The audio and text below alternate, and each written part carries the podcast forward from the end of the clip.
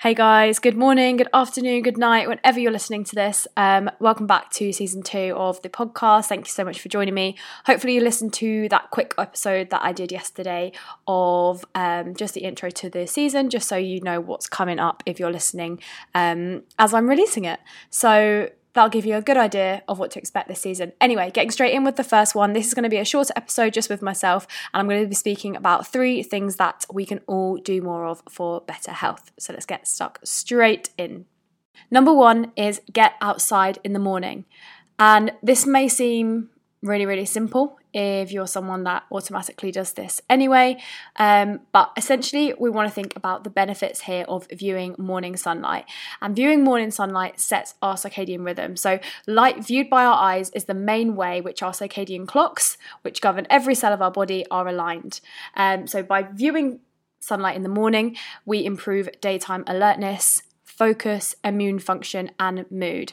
Um, sounds crazy, I know, lots of huge benefits, um, but all science backed. Um, so this is something that is free and super, super easy to do. So if it's if it has such an impact on our health um, and has such great benefits, why why not do more of it? Hey, so we should all give this a go in the morning get outside um, ideally this wants to be in the first one to three hours um, of the day so definitely kind of earlier on in your day rather than kind of forgetting about it and then going out mid morning um, to do this. Um, and we're probably, the general recommendation is to do so for about 10 to 30 minutes. Um, and that just depends on how clear it is to make sure that you get enough um, light exposure.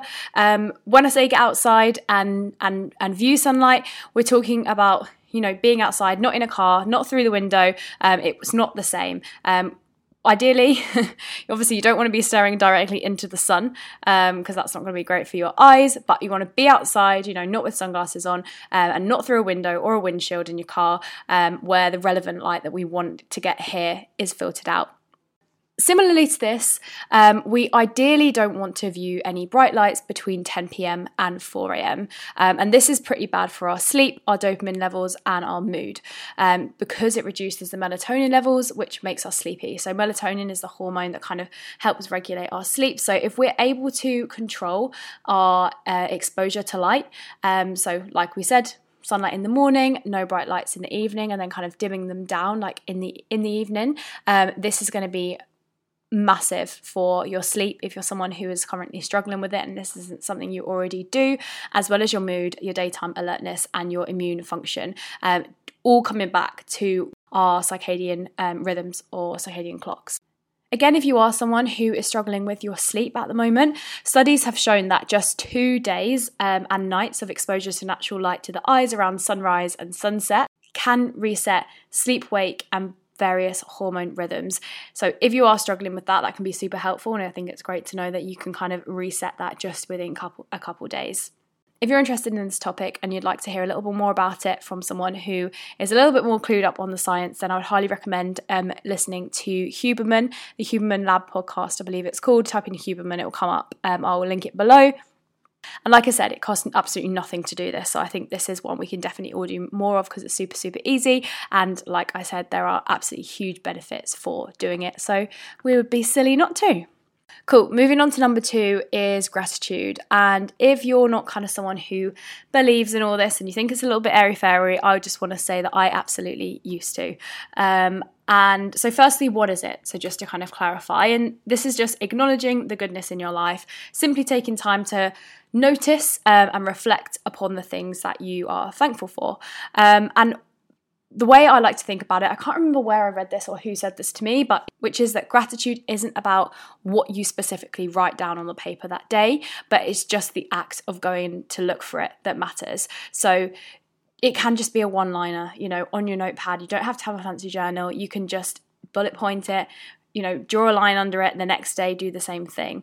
Um, that's all it needs to be. And why am I suggesting this? Well, practicing gratitude has been consistently linked with greater happiness in psychology research um, and helps you feel more positive emotions, relish good experiences, improve your health, and build strong relationships. So, the best way to reap the benefits of gratitude is to try and notice new things you're grateful for every day. So, gratitude journaling um, works because it kind of slowly changes the way that we perceive situations by adjusting our focus um, and trying to get us to look for those more positive um, things i guess in our lives. So while it's really easy to you know we we're all i'm sure hopefully thankful for our friends and our family and it's really easy to you know right i'm grateful for my friends or um, i'm grateful for my family week after week or day after day but that doesn't kind of keep your brain on alert or or fresh you know looking for grateful moments which is kind of the aim of this. So try and get a little bit more specific if you can by writing like um